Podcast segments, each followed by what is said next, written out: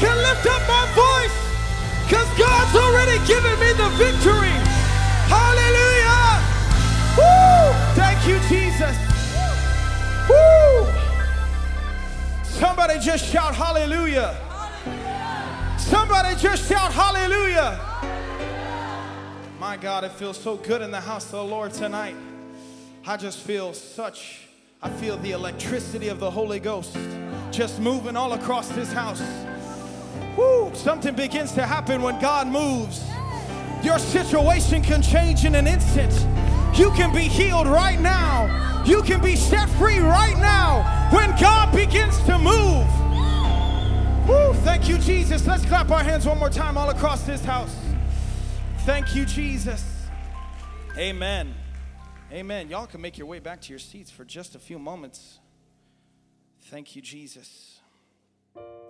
I have the distinct privilege and honor to deliver the word of the Lord to you tonight. I'm so very, very, very grateful for God and all that He's done for me. And I'm so very thankful for our very own bishop. Bishop, I love you so much. Thank you. Y'all, we have such a great man of God. You know, just a little testimony concerning about what Brother Leal said. I'm just going to take a quick shortcut, real quick. That's how you know our man of God knows exactly what he's doing. Because when he felt to go out to that, that Sunday night outreach, when he felt impressed that we should go out and reach the lost that night, that night we met that man. That man might not have been there, but let me tell you, when you have a man of God who seeks the face of the Lord, you can put your trust in the man of God. Amen. Amen. I've never been in a situation where our bishop has never led me wrong. I, I can put my trust confidently in our bishop. Let's just clap our hands one more time. We, we have a great God and a great man of God. Amen. And, a, and an incredible first lady. Amen. First lady, I love you. To those people who are new here, I, have some information to tell you. I know we don't look alike, but I am actually uh, the Williams' oldest son. I am uh, adopted, that's right, and uh, that's certainly how it feels. So we have, that's right. Y'all weren't ready for that. Yes. Anyways, and I just want to say a great big thank you to my wife. She's incredible. Thank you so much, babe. I love you. Yes. Amen. Amen. Naeem, I don't know where you're at, but when you spoke on Tuesday, I felt like God just dropped something in my spirit and I just couldn't shake it. And then Bishop asked me to preach, and I just, I mean, all throughout the day, even the day before, right before uh, Bishop, you know, texted me and asked me to preach, I just felt like I couldn't get this phrase out of my mind and just, God's so good. Amen.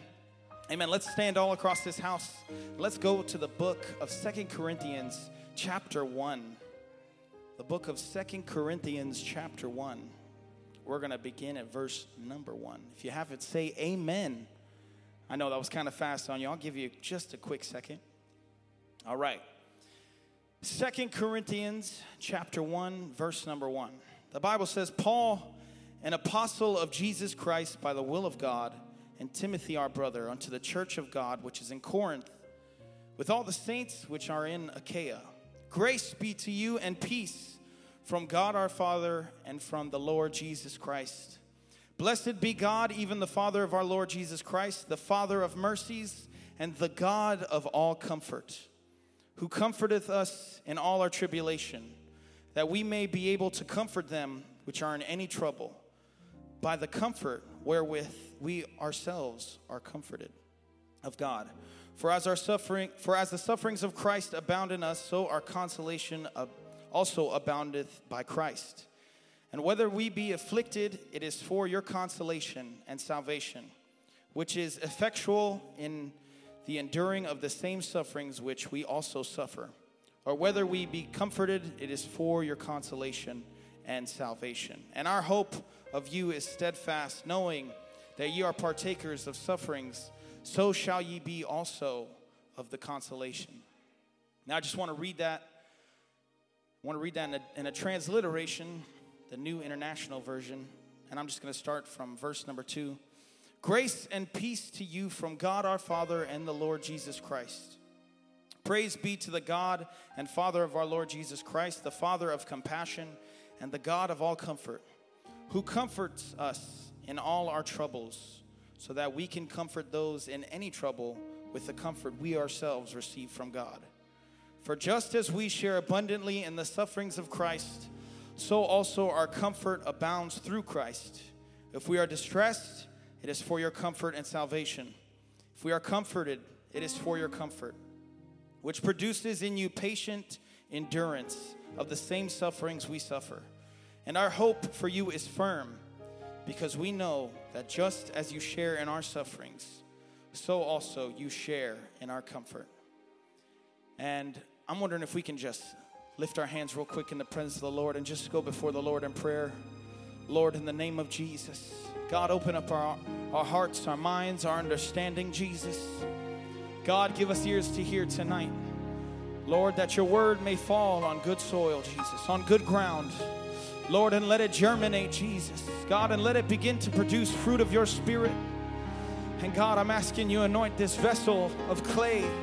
Anoint my lips of clay, Jesus. God, let me be a vessel unto honor to you tonight, Jesus. And Lord, by the end of the night, let you get all the praise and all the glory and all the honor. And somebody clap your hands and say, In Jesus' name. In Jesus' name. For just a few moments, I would like to preach for you tonight. I don't know how long I'm going to be.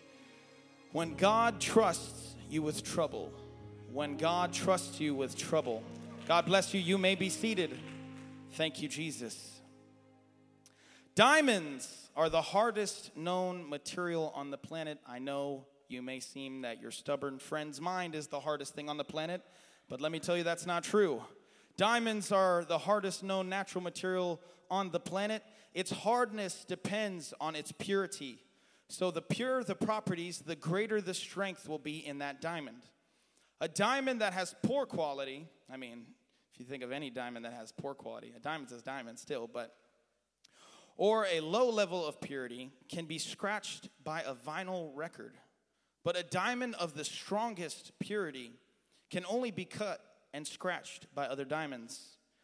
A mined natural diamond is a crystallized carbon structure that is formed beneath the Earth's surface from years of the perfect conditions of heat and pressure. Diamonds are found in the Earth's mantle about 100 miles below the Earth's surface, where temperatures are at least, tell your neighbor, at least 2,000 degrees Fahrenheit and pressure is or exceeds 725,000 pounds per square inch. Diamonds are valuable.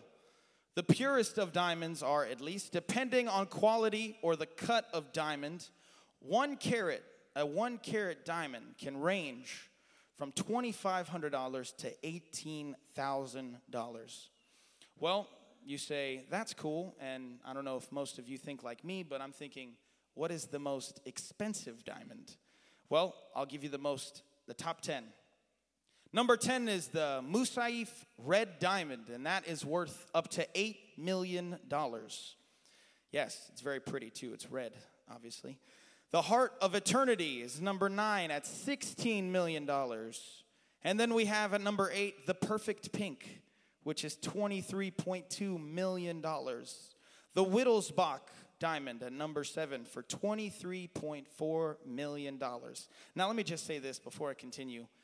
Y'all, if you find a diamond of this size, you better give like 50% to the church. I'm just saying. My God, you don't need all that money. all right?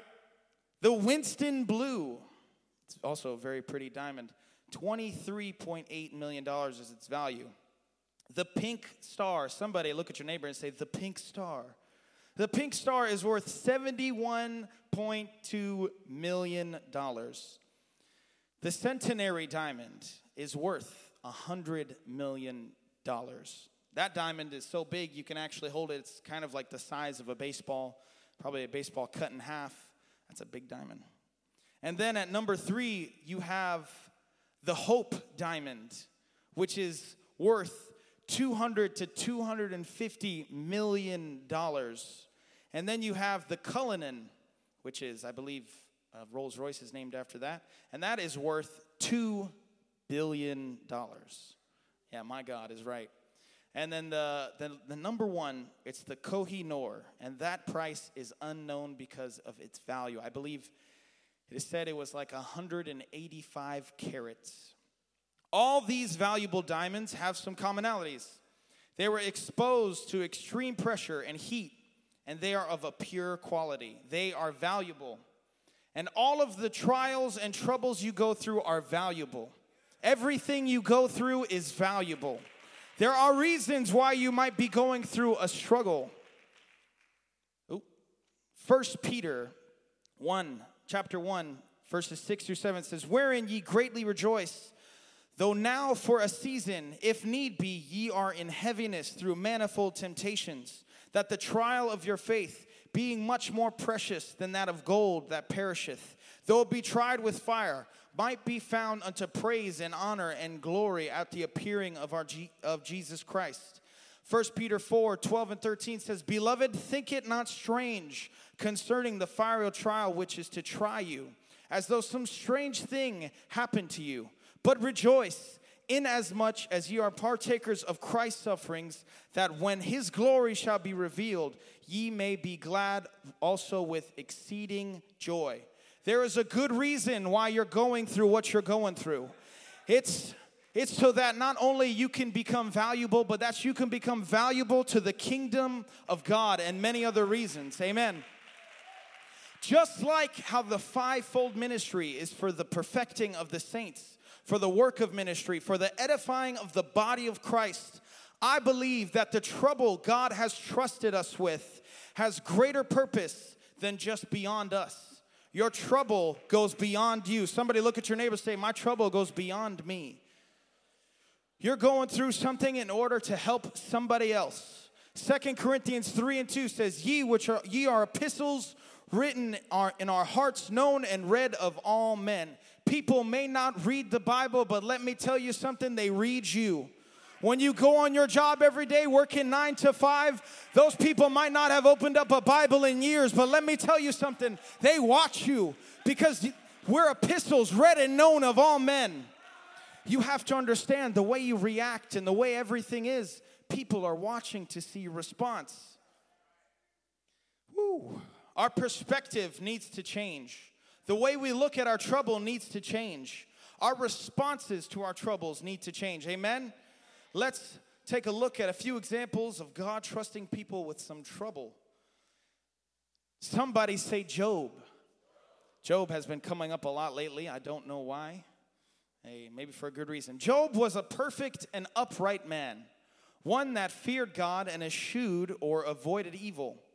Now, for just a few moments, I want you to think about a man of God. I want you to think about a man of God, someone like Bishop, Bishop Wilson, I mean, you name it Bishop Booker, Cornelius Williams. Think about a man of God, right? This is the kind of guy Job was. He was all that in a bag of chips. I mean, he was upright, he was perfect. His his suit was fresh. You know, he had he had a nice tie, he had some clean shoes, he had that Schuyler or Allan Bible, wide margin Bible, he had everything. If there was such a thing as a Christian in the Old Testament besides Jesus, this was the guy. This was the guy with the man with the plan. Job was doing everything right. And you know the story. One day the sons of God presented themselves before God. Satan came as well, and God asked him, Where have you been? Now, what's funny to me is God is omniscient, God is all knowing, He's all powerful. So this, this is very, this is, this intrigues my mind right here because God asks, says, where you been? And God knows all things. And I just want to remind somebody, Brother Trevor, like he said it this morning, the devil has to answer to God. The devil still has to come and bow his knee before the King of Kings and the Lord of Lords. Amen. And I love, I love the story. I love how they're breaking it down. Who I, Job, if you wrote it, you did a good job. And this is what it says. And I believe y'all just come with me on my imagination, in my imagination station.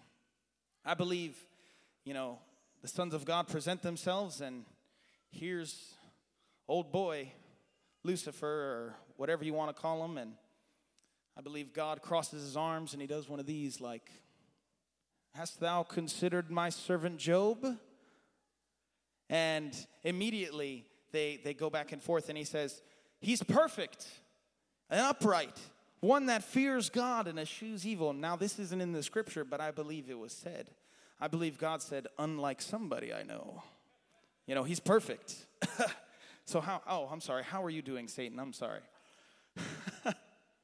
that's how I believe that's what happened. It might not be true. And you know the story. If you don't, read the rest when you go home. So, God allows Satan to attack Job. But let me remind somebody that the devil is nothing but a dog on a leash. That's right. That's right. He still has to come to God with his tail in between his legs and say, Master, where do you want me to go today?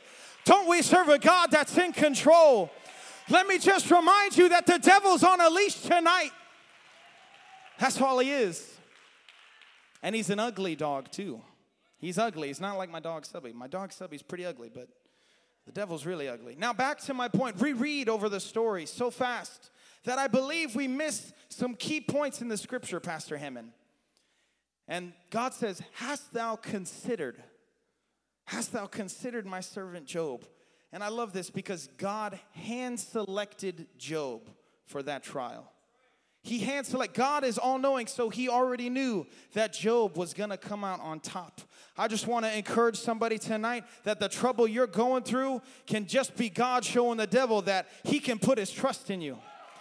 You're a constant reminder to the devil that you serve a God, you serve God no matter what. Your relationship with God is not based on material things, about what I can get. The fact that He saved me, the fact that He redeemed me, the fact that He set me free. That's the last thing He can do for me, and I'll be grateful because He's done so much for me already. When you look back and think things over, you're blessed. Amen. And God puts his money on you. God puts his money on you. He in, in poker, when someone's very confident in what they're doing, you know what they say? I'm all in. And this is what God said to Satan. He said, Satan, I just want you to know I'm all in on Job because I can trust Job. I know Job's gonna make it through this trial. So you know what? You can do whatever you please. I know that Job's gonna come out on top. And let me tell you, somebody, you might be going through a situation or struggle, but God's got his chips betted on you. God's got his trust in you. Amen. Amen. And that's why I love our response is so important to the things that happen in our lives because you know what Job did? He rent his clothes, he shaved his head, and he said, The Lord giveth and the Lord taketh away, but blessed be the name of the Lord. I'm wondering if somebody in the middle of their trouble could just say, You know what? Though he slay me, I'll trust him. God, whatever you're doing, Lord, I put my trust in you. Thank you, Jesus. Amen. Amen, amen, amen. Somebody shout amen. Ah. Somebody, I just, I, I want to keep moving forward, but you know, I just feel like saying that tonight. You know, you can put your trust in God, you can trust Jesus. Jesus knows the end from the beginning. That's why I can put my trust in Him. He knows every step that I'm gonna take, every move that I'm gonna make, every time I fall, every time I get back up. God knows. Amen. We also have three Hebrew boys. Now, I'm wondering if y'all know their actual Hebrew names. And that is Hananiah, Mishael, and Azariah, or as we all know, because I didn't know their names either. I'm just going to be honest with you Shadrach, Meshach, and Abednego. We have three young men who more than likely witnessed their parents get killed right in front of their eyes.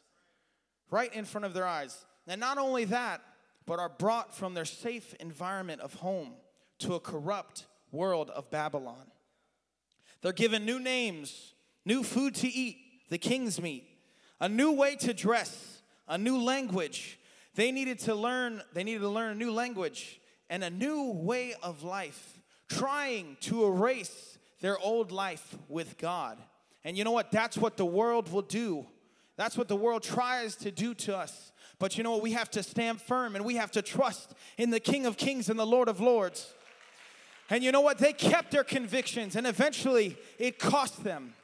At least at thought at first they think it did. Nebuchadnezzar makes a golden image and tells everyone to bow at the sound of music. The boys didn't bow, so word comes around to the king, and Nebuchadnezzar calls them to talk to them. And he says, Is it true, O Shadrach, Meshach, and Abednego?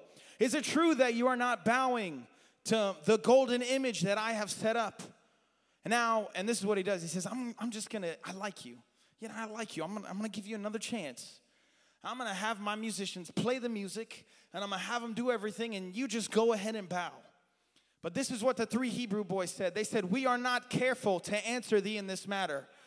If, if God be for us, he's gonna save us. But you know what? If we perish, we perish.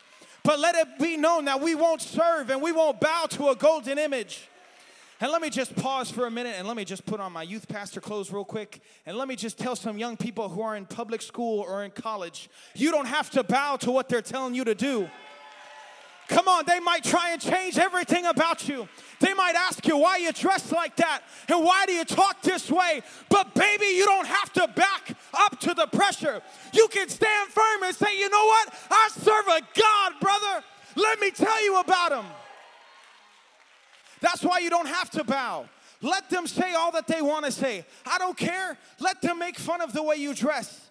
Let guess what? They're noticing you. They're watching you because you're an epistle read and known of all men.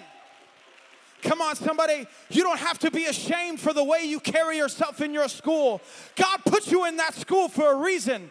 God put you in that school so you can reach somebody. Because you know what? Somebody's gonna be looking at you and say, What's so different about him? What's so different about your Josue? I don't know what it is. And you're gonna say, I know a God that saved me, that set me free, that picked me up, placed my feet on solid ground. Because that's what they try and do. I'm sorry if you believe that public school is the best education for your kids. That's a lie. You need to take your kids to RCA, but that's just me. But to those who are in public school, don't let them try and mold you and try and make you into something you're not. You're a child of God. You're a child of the King. You've been baptized in Jesus' name. You've been filled with the Holy Ghost and with power. Thank you, Jesus. And at the end of it all, oh, and let me not, let me say this. You might go through the fire, young people. It's just, it is what it is. You might go through the fire, but you know what? At the end of the day, there's a fourth one in them, in the fire with them. Let me tell you, Jesus is in every single situation. I know a God who's a God of comfort. I know a God who's with me wherever I go, in my highs and my lows. Thank you, Jesus. And at the end of the day, just like the three Hebrew boys, everyone is going to know the God that you serve. Amen? I'm almost done. Not really, somewhat. Esther. Some all the ladies shout Esther. Yes. Esther was a beautiful young lady who had a similar story. No parents to watch her.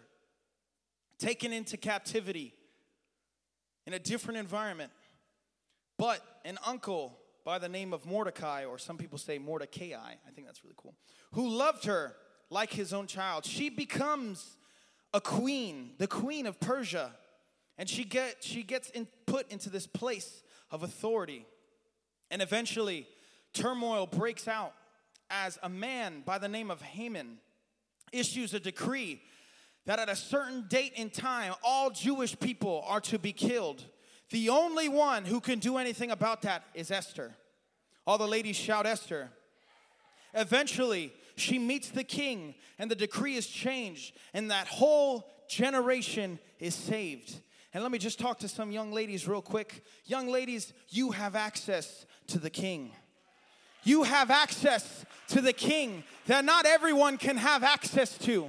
That's why you know what sometimes I don't you don't need to worry about who's watching you. If you feel like you need to come in this altar and cry and let your hair down and weep before the king, let me tell you you have special access to the king.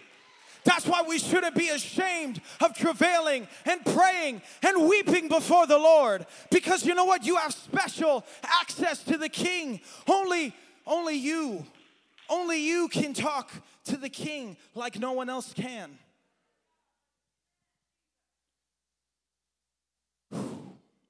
And she had to go through some trouble, but the whole generation was saved.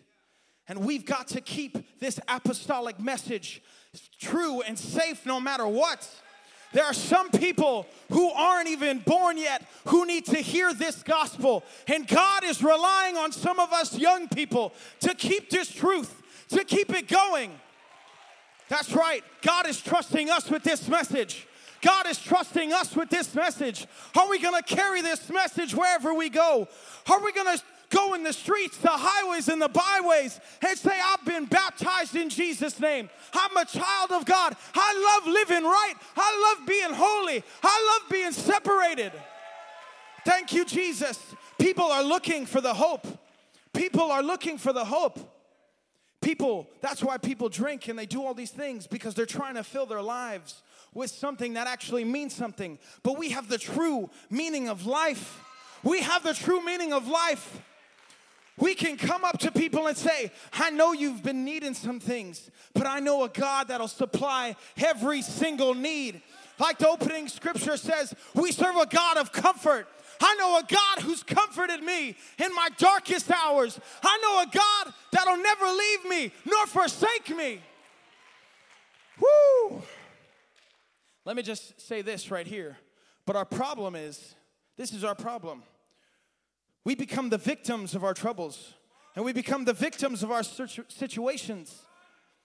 When we need to realize that we need to get our eyes off of ourselves and realize that we're going through something on behalf of somebody else. Can I just say it? God has put His trust in you to go through your situation. You might be sick. I don't know what you're going through, but God put His trust in you. God said, I know my child can make it through this. I know my child can make it through the valley. I know. We got to stop. We're becoming a victim. We're becoming a victim of our own minds and letting everything just tell I can't, I can't, I can't do this, I can't do this. But let me tell you, when God looks at you, He looks at you like the Bible says when He talked to Gideon, you're a mighty man of valor. You're a queen, young lady, and you shouldn't be treated any other way. You're a queen. Amen. Amen. But what happens when you give in to your trouble and you don't deal with the trouble God trusts you with, what happens? In Genesis 38, we have one of the sons of Israel. His name is Judah, the son of Israel. And he has three sons Ur, Onan, and Shelah. And Ur has a wife, and her name is Tamar. And Ur, the Bible says, is wicked in the eyes of the Lord. And the Lord kills him because of his wickedness. And Onan is the same. He's wicked. He's wicked before the eyes of the Lord, and God takes his life. And Judah says to Tamar, he says, Stay a widow and wait for my son Shelah to be old enough, and then you can marry him.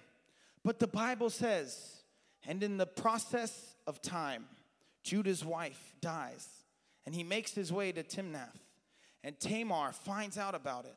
And I want you to pull up for me, if you don't mind, Genesis 38 and verse 14. Genesis 38 and 14. And this is Tamar, and she put her widow's garment off from her and covered her with a veil, and covered her with a veil, and wrapped herself and sat in an open place, which is by the way to Timnah. For she saw that Shelah was grown, and she was not given unto him to wife. That's the first mistake right there. And if you read the story, she ends up playing a harlot. And Judah ends up having a child with Tamar. What a what a bad situation. But the trouble doesn't just stop at Judah. Let me tell you, the trouble that you're dealing with, if you don't deal with it now, it's not just going to affect you. We find generations later, David, who is from the tribe of Judah, is at home when the Bible says when kings should be at war. And he looks over his balcony and he sees a young Bathsheba. And he, because of the trouble of his great, great, great, so on, grandpa Judah did not deal with that trouble. Now David is in the midst of dealing with that trouble on his own. And he calls Bathsheba up and he does the unthinkable. And she conceives and has a child. And he plans out the murder of one of his soldiers. All because it wasn't dealt with back in Judah's time.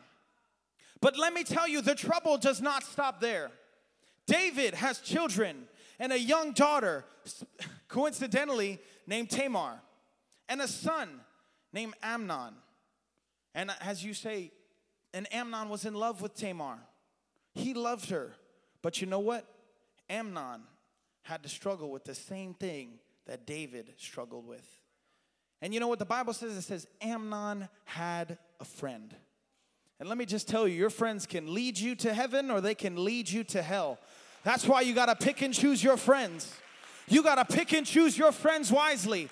I don't care how nice they make you feel. The Bible, ooh, Jesus. The Bible says, oh Lord Jesus, it says, faithful are the wounds of a friend, but the kisses of the enemy are deceitful, Pastor Sloss.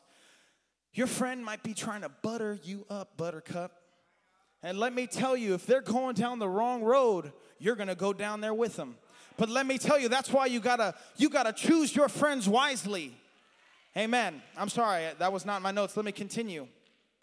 And Amnon had a friend, and he goes and he's grieved, and his friend's like, What's going on? And he says, I love Tamar.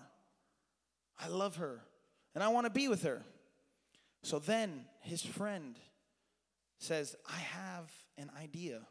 Pretend you're sick, and then what you can do is ask your dad, David, to go and have Tamar specifically bring you something. And he says, All right, that's a perfect idea. And so it ends up that Amnon ends up raping his own sister Tamar. And then he gets murdered by his own brother Absalom. But let me tell you, the trouble doesn't stop there. The trouble doesn't stop there. We find a Solomon, the, the wisest man in the Bible, the wisest man in the Bible, who at the end of his life was out of his mind, worshiping different gods. Because you know what? Given a life given to idolatry, idolatry, because he loved his many wives that he had. Let me tell you somebody, some parents, I'm not a parent yet, so my God. But let me tell you something. If you don't deal with the stuff you're dealing with now, don't think that your baby's not gonna deal with it later. We find it all the way generations later. If Judah maybe would have stopped that trouble, maybe that would have never happened. But let me tell you, sometimes we think, oh, it's not gonna bother them just a little bit. I'll just ease up, I'll just ease up on the gas just a little bit about my convictions about living for God. Let me tell you that things are more caught than they are taught. And your child will see you giving up on those convictions. And then you'll see your child start to do less than you. And then when you start, start to push your child and say, hey, we need to be going to church. Why, aren't you, why don't you want to come? Well, baby, let me tell you, the trouble that you've been dealing with has now bled into them. Come on. Come on, somebody. That's why I gotta, that's why I know God trusts me to handle the trouble that He's given me. Whatever's going my way, I know what might seem like a bad situation, God can trust me with the trouble. Amen. Amen. Music, you can come. We have a young man by the name of Joseph, sold into slavery. He was 17 years old. Sold into slavery by his own family members lied on by his master's wife, accused of being an adulterer, and then thrown in prison. Now, if that's not trouble, by golly, I don't know what is. Then he helped someone get out of prison and then was forgotten about in prison. My God. He never let it get to him, though. He kept pressing through the trouble. And eventually, God elevated him to the highest position in Egypt besides Pharaoh. And eventually, trouble came to his family, his family's house. And years later, they show up and ask Joseph for help. Now, they did not realize at the time that it was Joseph. And he breaks down in front of them and he tells them that it's him, Joseph, and I love this response. Please go with me to, we can all stand across this house. Go with me to Genesis 45 and verse number 5. This is what Joseph says Genesis 45 and 5. This is Joseph. He says, Now therefore be not grieved, nor angry with yourselves, that ye sold me hither, for God did send me before you to preserve life. Next verse.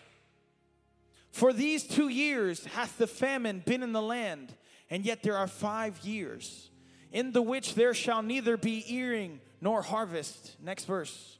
And God sent me before you to pre- preserve you a posterity in the earth and to save your lives a great de- deliverance. I'm sorry. One more verse. Yes. So now, so now it was not you that sent me hither, but God. And he hath made me a father to Pharaoh and Lord of all his house and a ruler throughout all the land of Egypt. Can I just tell somebody tonight that your struggle is from God? Your struggle that you're going through, maybe, maybe it's from God. And let me just tell you, we go through trouble so you can help your family get saved later down the road. We go through trouble so that maybe you can make a way so that when your parents and your, your siblings and people come to you, your family comes to you and says, I need help. And then you'll look back and say, It's that trouble. You're in the same trouble that I was in. Whew. Can I just begin to tell my little bit of my testimony? I remember I was I was five and my mom and my dad got a divorce and stuff happens. My mom didn't have enough money. So we moved from house to house, home to home, school to school. And we ended up being homeless once.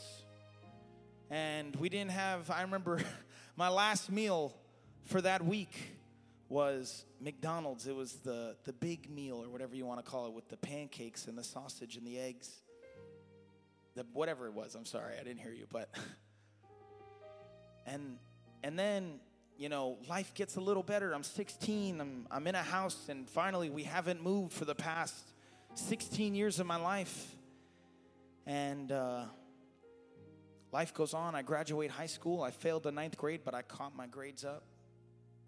All because I was, I don't know.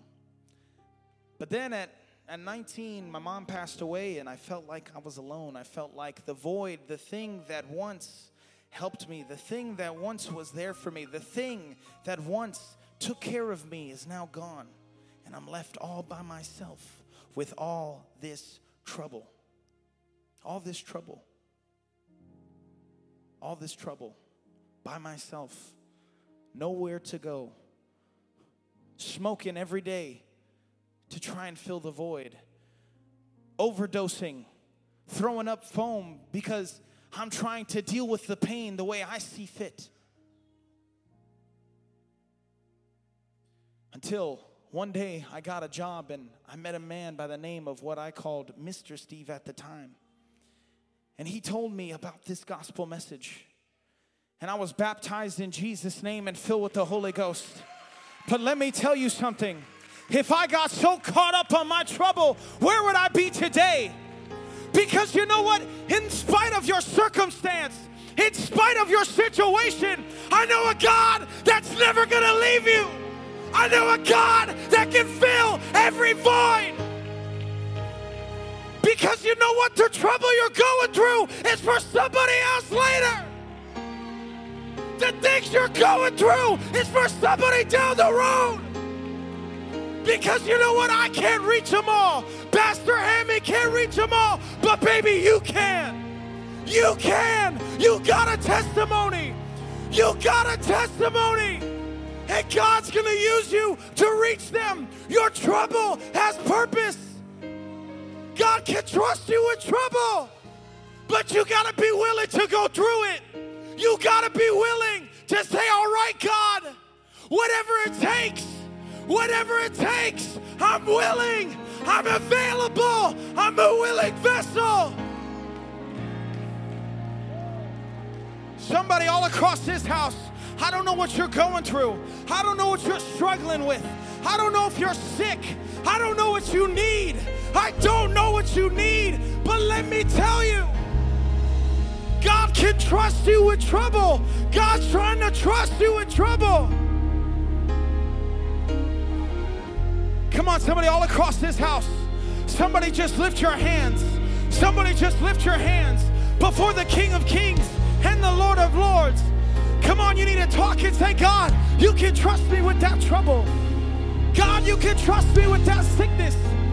The race is not given to the swift, nor the battle to the strong, but he that endures until the end. Come on, somebody, you need to endure that trial. You need to endure that trial because there's somebody who's going to need to hear your testimony. Come on, somebody, right now. Say, God, you can trust me. God, you can trust me. God, I'm a willing vessel.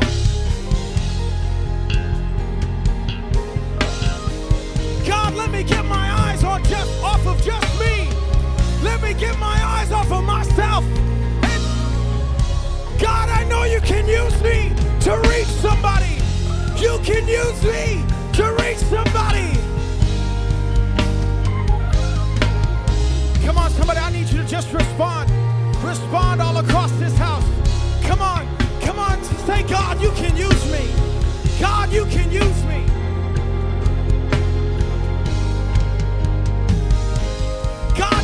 Trust me. God, you can trust me.